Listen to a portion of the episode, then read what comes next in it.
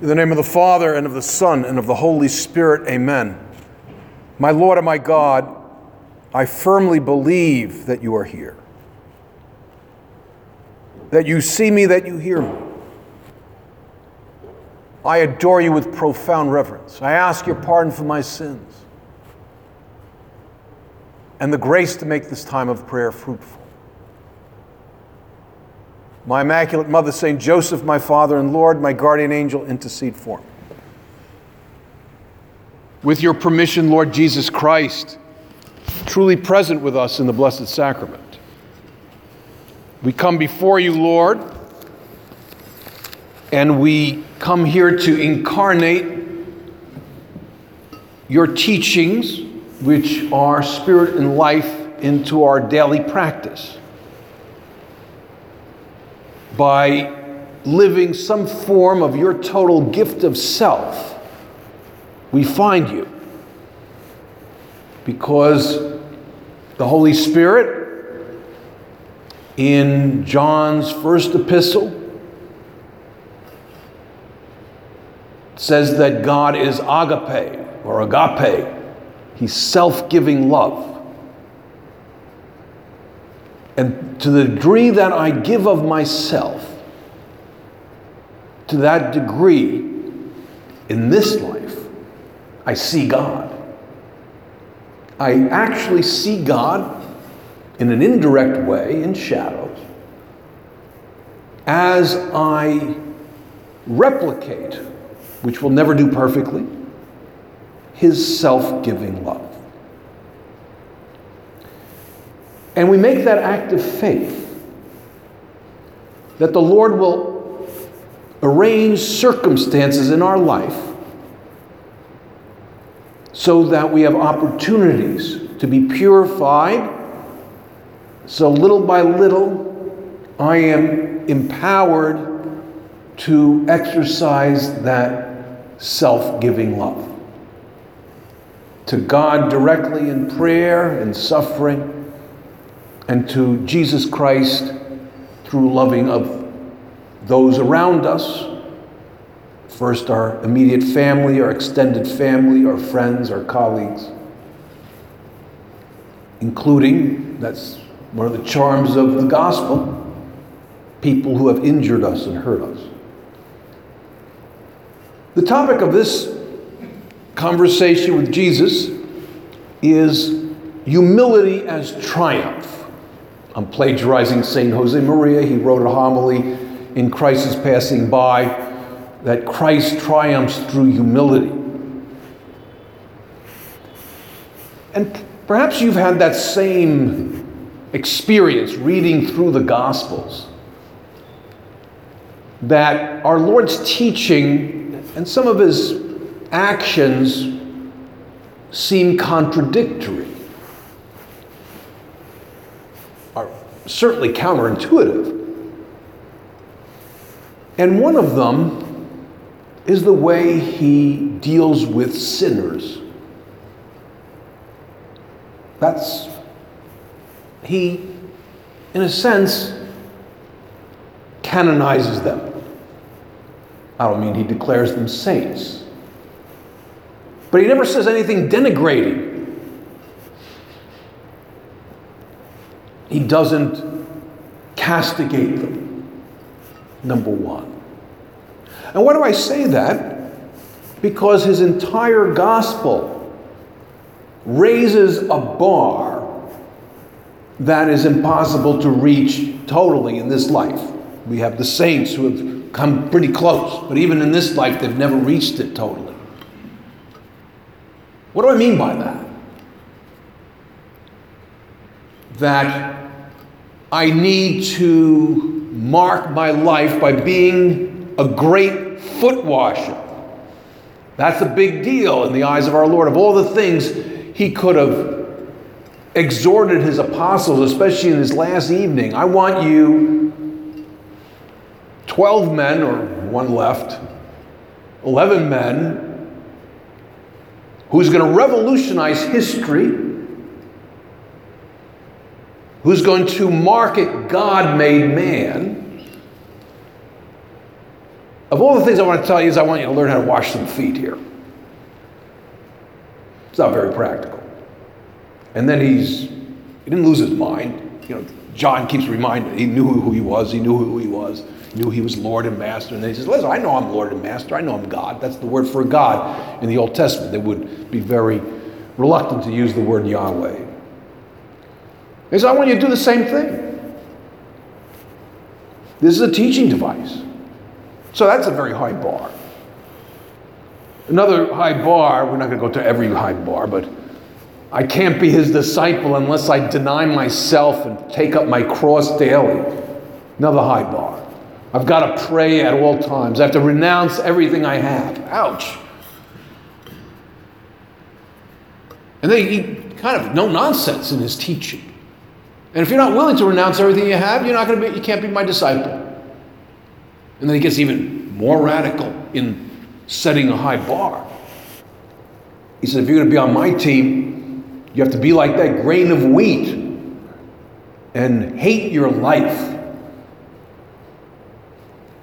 Now, this is Mideastern hyperbole. You don't take that literally because it's pretty sinful. But we get the message. I think he continues with this high bar. That even if you desire, look at a woman impurely, you have committed, according to the Sermon on the Mount, adultery in your heart. If you call your friend or your brother a fool, you're liable for hell. Jesus let up here. You're liable for damnation. So that's a high bar. But how do you make this compatible with this quotation? For John came to you in the way of righteousness, and you did not believe him, but the tax collectors, I guess that's the equivalent to organized crime, the tax collectors, they extorted, they, they were violent, they didn't practice their Jewish religion. They were thieves, they were dishonest, et cetera, blasphemers. You did not believe him, but the tax collectors and the harlots believed him. And even when you saw it, you did not afterward, afterward repent. And then the other gospel, another verse from the gospel saying the tax collectors and the harlots will enter into the kingdom before you. Counterintuitive. Sounds like a contradiction. And the biggest contradiction, at least in my estimation, and I'm, I'm morally certain that his followers were quite confused. Now he becomes even more contradictory. There's a Pharisee. Now, Pharisees are pretty good. I mean, let's not throw out the baby with the bathwater. I mean, they lived more or less the Ten Commandments. They were truthful, they were honest, just, faithful to their wives. They prayed a lot, I mean, in comparison to everybody else. They were generous with their almsgiving. So I would say they're the upper echelon of the chosen people. And our Lord says he can't cut it. And then we have this guy who is probably everything the Pharisee accused him of. Why don't I just read it? Two men went up into the temple to pray, one a Pharisee and the other a tax collector. The Pharisee stood and prayed thus within himself, God, I thank you that I'm not like other men, extortioners, unjust, adulterers, or even like this tax collector.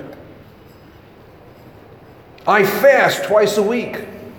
I give tithes of all that I get. But the tax collector standing far off would not even lift up his eyes to heaven, but beat his breast, saying, God, be merciful to me, a sinner.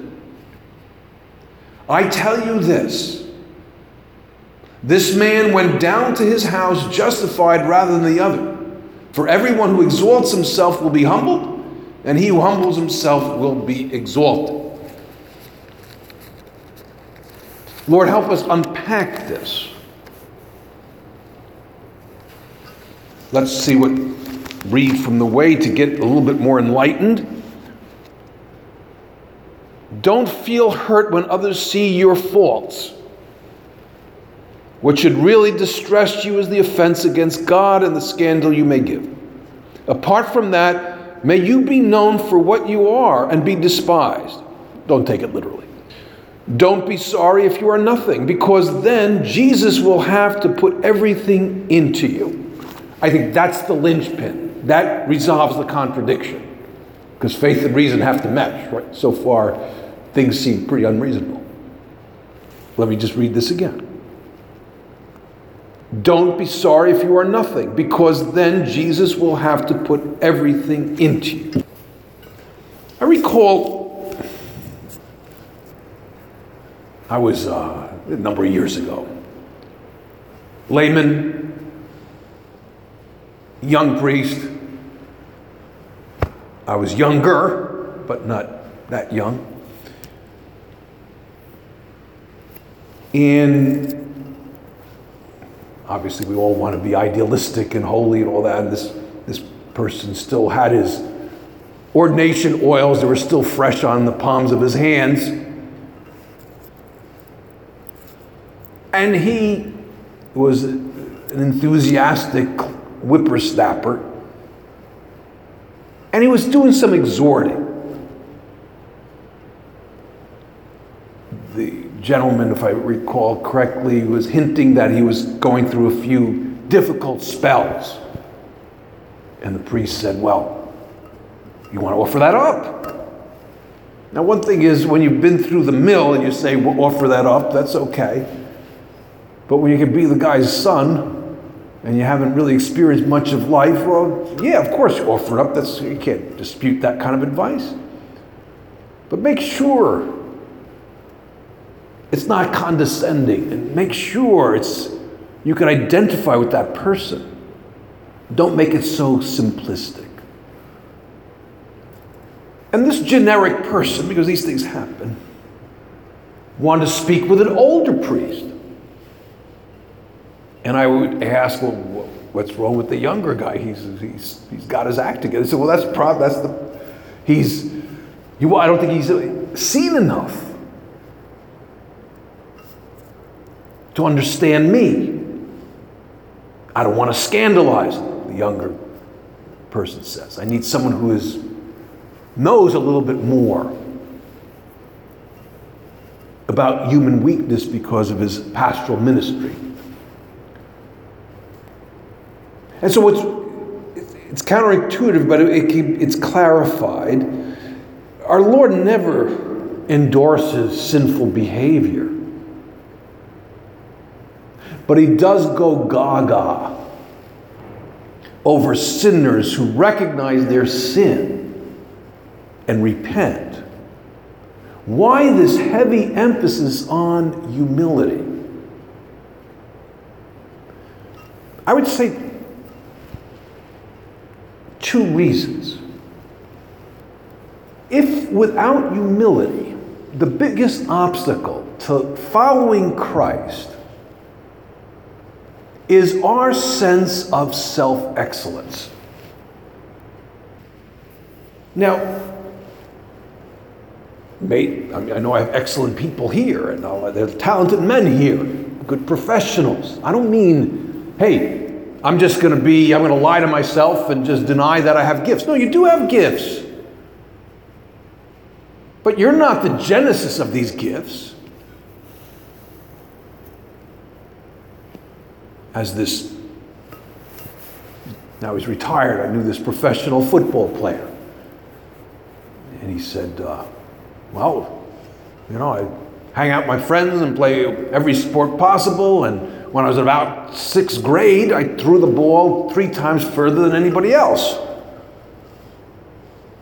And any time I touched a ball or a bat, we'd win.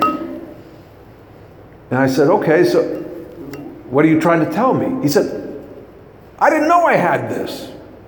I thought everybody was like me until I got a little older, and then I was leaving everybody in the dust. He became a professional athlete. And I'd say the same thing with our gifts. They come from, we, we didn't, we're not the origin of those gifts. And this especially applies to my life of love, of self-giving love. One, the more self-centered I am, the more smug I am, the more debilitated I am on the order of discipleship. Just to do some saintly name dropping. I was going to say, you know, it's not easy to know blesseds and saints, you know, but the one I know the best is a blessed. I didn't know he was going to be a blessed. And I would see him a lot. He was my prelate. He was the first successor of Saint Josemaria, blessed Alvaro del Portillo. And it was always about the needs of others. I noticed that even before really knowing him, it was very easy to open up and tell him everything. Because there's nothing. You tell him anything. And you would not be afraid to tell him anything. And it was, wasn't just me, okay? Uh, he would be at every synod of bishops in Rome. And during the recess and the intermission, trust me, this is huge. People would go to the bathroom and getting a cup of coffee and whatever. They would pull him aside and ask him for confession. So he'd be busy hearing his brother bishop's confessions. And I would say, I know from personal experience that he was all for you, and all sorts of things you don't know about him, what he did was never brought up. And he even said, you know, people said, well, what are you praying for? He said, well, I never pray for myself, he said. He said, I, don't, I pray for others. I pray for those I, the faithful of the of Opus Dei and those in touch with Opus Dei and my friends. I, I pray for others. I'm, I'm I'm for others. And I figure if I think about others, the Lord will take care of me. But I can't really love others if there's too much of me in me. If there's a lot of love for myself, inordinate love. I need to be literally filled with the heart of Christ. Two, without a sense of my sinfulness and weakness, I'll never have a real spiritual life. Why? I don't need God. Isn't that the characteristic of when things are going well on a material level, on an emotional level, on a health level? Wow, I, I, things are going well, I don't need God. But when I'm more cognizant, and we're all sinners, then I really grow. See, we Americans, I don't know if I were with Frenchmen, I'd say we French, well, I'm not a Frenchman, but we Americans, and there's a, there's a good part to that. We're into performance, but we can't be into performance when it comes to humility and charity. Love may overlap with performance, but it's not performance. It's not, finally, I've made it as a humble man. I'm going to give this meditation and humility because I'm good at it. You say, get somebody else. All right? I'm not supposed to say that, let alone believe it. Now, Paul was a great saint and attracted many people to the Lord. Saint Peter, Saint Augustine, all the apostles. What happened here? Let me just give you a snippet. All right, Paul is a mystic, brilliant theologian, but him and Peter share one thing in common. They're disciples of our Lord, obviously, but one thing in common. They both had big falls. One got off to the wrong foot when the Pope denies he ever knows Christ. So, you know, there's hope for all of us. Peter denies Christ. And Peter can never forget. And tradition, and its veritable tradition, Saint Peter's Church, on the top um, mosaic of Peter's crucifixion, where he's crucified ups- upside down, because he doesn't have the dignity set to the executioner to die like the master. So we see that this weakness of his has dogged him for his entire life, even to his own execution. And Paul's virulent destruction of the church in those early years would never let him go. Virtually in every epistle, it's there, that destruction of Christianity that he led, and now he's going to make reparation. And so we have that perspective. Saint Augustine, another experienced sinner, says that God in his love and mercy, and obviously, I would say in Augustine's theology, there's three elements there. One is conversion. His conversion is always there, the need to rely on our Lord. The other one is the Gospels, and especially the epistles of Saint Paul. And thirdly, don't worry about that one, Neoplatonism. And because that he, re- because someone who knows he's sinful relies on our Lord, needs our Lord. I mean, his act of contrition comes from the gut. Have mercy on me, Lord. And here's Paul, the celebrated self-revelation. He's, I don't know what kind of temptation he had, but he was tempted in the flesh, so it could have been, who knows, could have been temptations against purity, or could have been a temptation of pride, I don't know. He doesn't specify. But let's read this. And to keep me from being too elated by the abundance of revelations, a thorn was given me in the flesh, a messenger of Satan to harass me, to keep me from being too elated. Three times I, I besought the Lord about this, that it should leave me.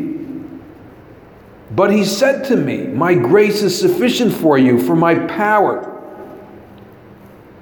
is made perfect in weakness. Because I complain, very good people complain, why doesn't our Lord remove this? This weakness, this temptation, these little, these falls. My grace is sufficient for you. My power is made perfect in weakness, if we're contrite. And let's continue. I will all the more gladly boast of my weaknesses, that the power of Christ may rest upon me. For the sake of Christ, then I am content with weaknesses, insults, hardships, persecutions, and calamities. For when I'm weak, then I am strong. That's why our Lord will invite us. We're free not to be humiliated, be humbled. But I don't, that's not the good use of freedom. I want to say no to self, Lord, so I can be filled with you. I can do great things in him who strengthens me. That's Saint Paul. Let's close our prayer going to the Blessed Mother, who also talks about, he has looked upon my humility and done great things through me. Our Lord triumphs through my humility. I become a light through his self-knowledge and repentance. Little things, bigger things, my lukewarmness. And then I acquire that compassion of Christ, that joy of Christ, that affection of Christ, that understanding of Christ, that interior life that relies on our Lord. Mary, pray for us so that we see that humility is your Son's triumph through me. I thank you, my God, for the good resolutions, affections, and inspirations you have communicated to me in this meditation. I ask your help in putting them into effect. My Immaculate Mother, Saint Joseph, my Father and Lord, my guardian angel, intercede for me.